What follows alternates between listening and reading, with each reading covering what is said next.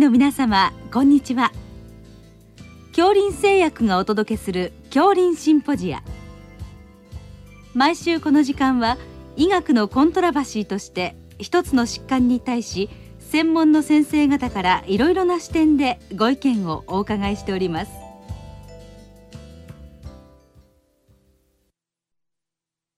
シリーズ日常臨床に潜む内分泌疾患と最近の話題の18回目。副甲状腺骨代謝3若年女性に多いビタミン D 欠乏と題して。帝京大学千葉総合医療センター病院長井上大輔さんにお話いただきます。聞き手は国立国際医療研究センター病院名誉院長大西晋さんです。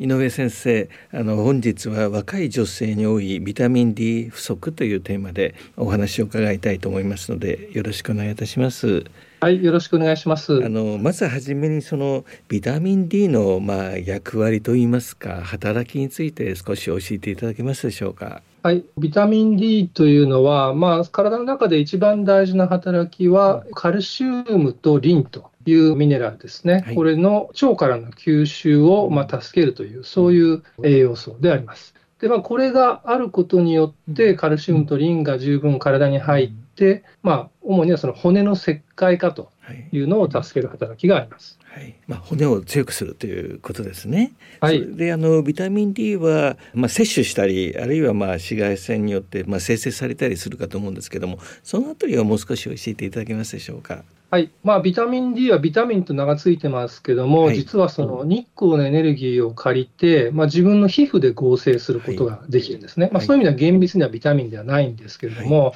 大体まあ2、3割が食べ物から、残り、まあ、どちらかとい。うと、あの半分以上は、その日光を使って自分で合成すると。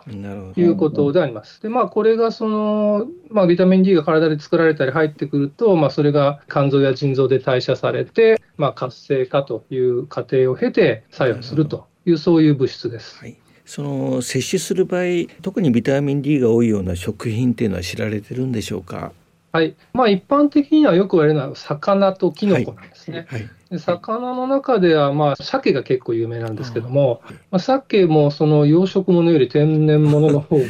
なんて話もあるんですが、まあ、あとはそのサンマとか、マグロとかですね、まあ、しらす干しとかですね、まあ、そういうものにも結構含まれていて、キノコはまあ一番有名なのがしいたけとかなんですけども、あとはあのキクラゲとかにも多く含まれています。その他何か乳製品とか卵なんかも多いんでしょうか？そうですね、あの一般的に乳製品や卵にも入ってます、うん、まあ、乳製品はどちらかというと、ビタミン D というよりは、そのビタミン D と一緒にその骨に作用するそのカルシウムを含んでおりますので、うん、そういう意味で大事ということになります。それではあの本日のテーマでその若い女性の方に、まあ、ビタミン D 不足が多いという話なんですけどもそもそもそのビタミン D を、まあ、どのように現場で測定されてるんでしょうか？検査についてちょっと教えていただけますでしょうか？はいそうですね、あのビタミン D っていうのは、まあ、具体的に言うと肝臓で、えっと、25水酸化ビタミン D というものに変わって、で最後に腎臓で125水酸化ビタミン D と、これが活性型ビタミン D というものなんですけども、まあ、そういうふうに変化するんですが、その血中の中に、まあ、主に存在する代謝物っていうのは25水酸化ビタミン D と、うん、我々 25D と言ってますけれども、まあ、この 25D が、えー、と今、臨床の現場で測ることができて、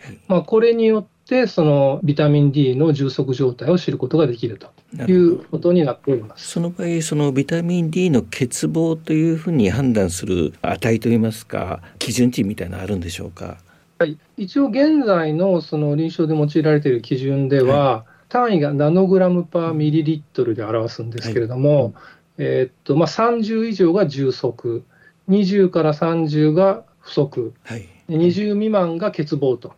いうふうに一応名前がついているんですけれども、まあ、実は実際にその欠乏症といって、その欠乏の症状が現れるのはもうちょっと低い、まあ、例えば10とかですね、そういう数字でありまして、まあ、日本人全体の平均だと、実は半分ぐらいが欠乏になってしまうという、そういう数字なので、ちょっとまあそういうことに気をつけていただきたいと思います。案外あの、臨床の実際では、ちょっと測らないことも多いかと思うんですけれども、先生はどういった場合に測られますか？何か疑って、ね。えー、あのまあ、ビタミン D っていうのは、いろんなことを体でしていて、はい、あのもうその免疫作用とかですね、はい、まあ、感染を防いだり、血管の代謝、それからメタボリックシンドロームとかですね、そういういろんな大事なことはあるんですけれども、一番その大切さが分かっているのは、やっぱりその骨の健康なんですね。はい、なるほど。ですから、その骨粗しょう症の治療をされるような方っていうのは、うん、もうほぼ全例測っていただいていいと思いますし、骨粗しょう症の治療をする人は、そのビタミン D が足りるように、まあ、ビタミン D をまあサプリで飲んだり、治療薬のビタミン D を併用したりしながら、まあ、治療をするというのがまあ一応原則となっています、まあ、今日のテーマでありますその若い女性の方にビタミン D 不足が多いというお話ですけれどもこれは何かあの原因は想定されてるんでしょうか？そうですね。あの、まあ、若い女性に多い原因は多分大きく2つあって、はい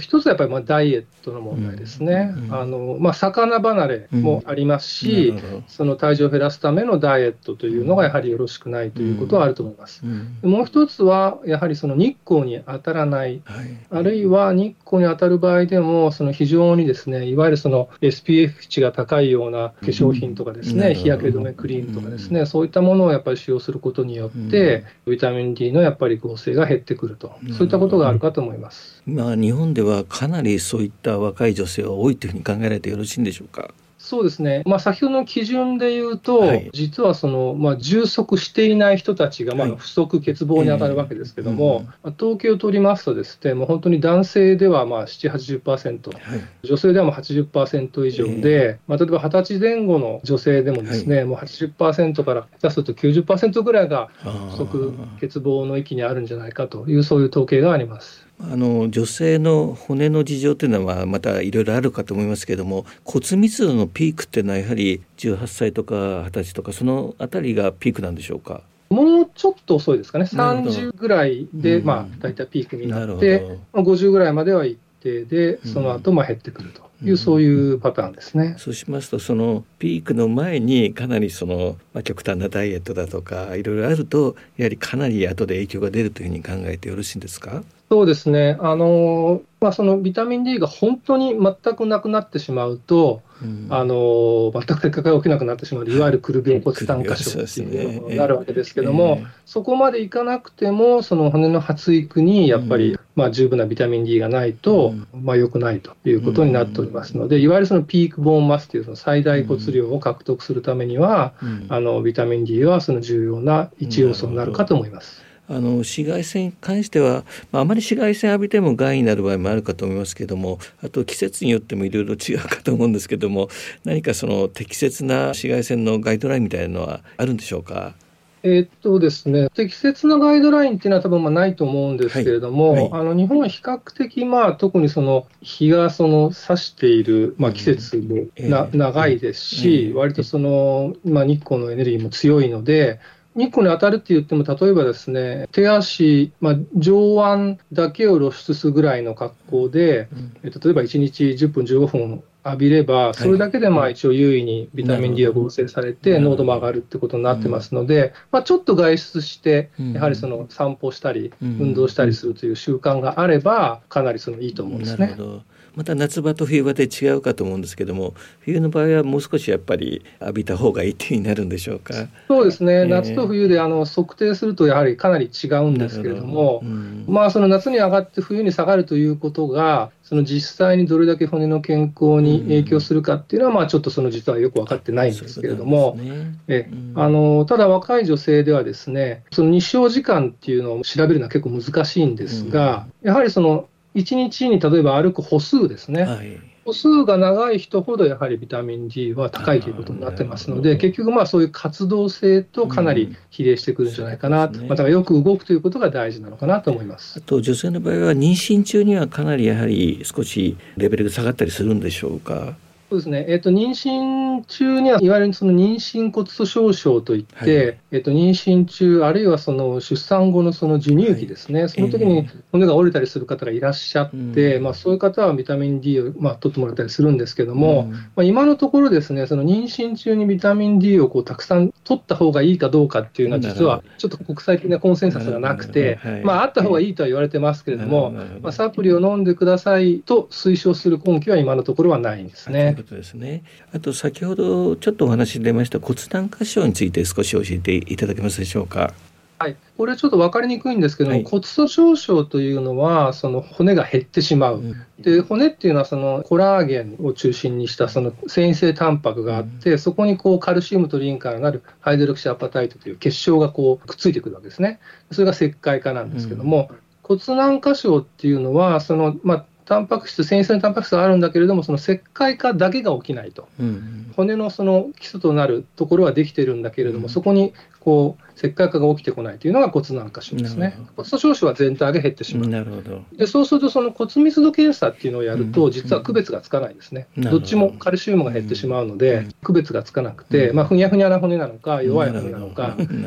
見た目だけではなかなか区別がつかないと。なるほど。あとはさまざまな病気にも少しビタミン D 不足は少し関連してるってことが言われてるんでしょうか？そのあたりをちょっと教えていただけますか？そうですね、えっと、一番有名なのは肝臓の疾患、例えば肝硬変とかですね、はい、まあ、PBC とかもそうなんですけど、えっと、例えば、あと僕らもちょっと研究したりしてるんですが、はい、COPD ですね、肺の疾患、COPD ではなぜかビタミン D 欠乏が非常に多いということが分かっていて、ね、まあ、例えば糖尿病の中でも、例えばタンパク尿を伴うような糖尿病、それではビタミン D がその腎臓からロスしてしまうので、あの多いということは分かってますね。あと流行しているなんかコロナにはどうですか？コロナの病状には少し影響するんでしょうか？えっ、とコロナに関しては、えー、えー、と結構いろんな研究がなされていて、はい、ビタミン D 欠乏の方がその入院期間が長いとかですね。えっ、と用が悪いとかっていう、うん、まあデータもあるんですが、まだその確実というレベルまでのデータではないんですが、いくつかそういった報告があります。はい。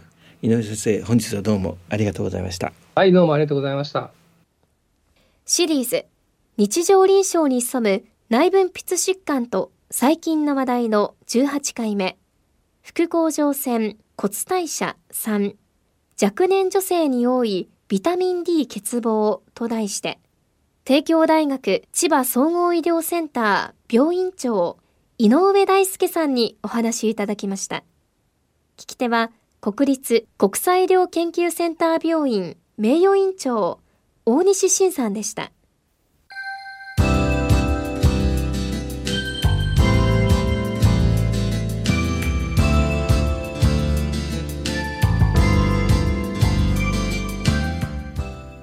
それでは恐林製薬がお送りしました恐林シンポジア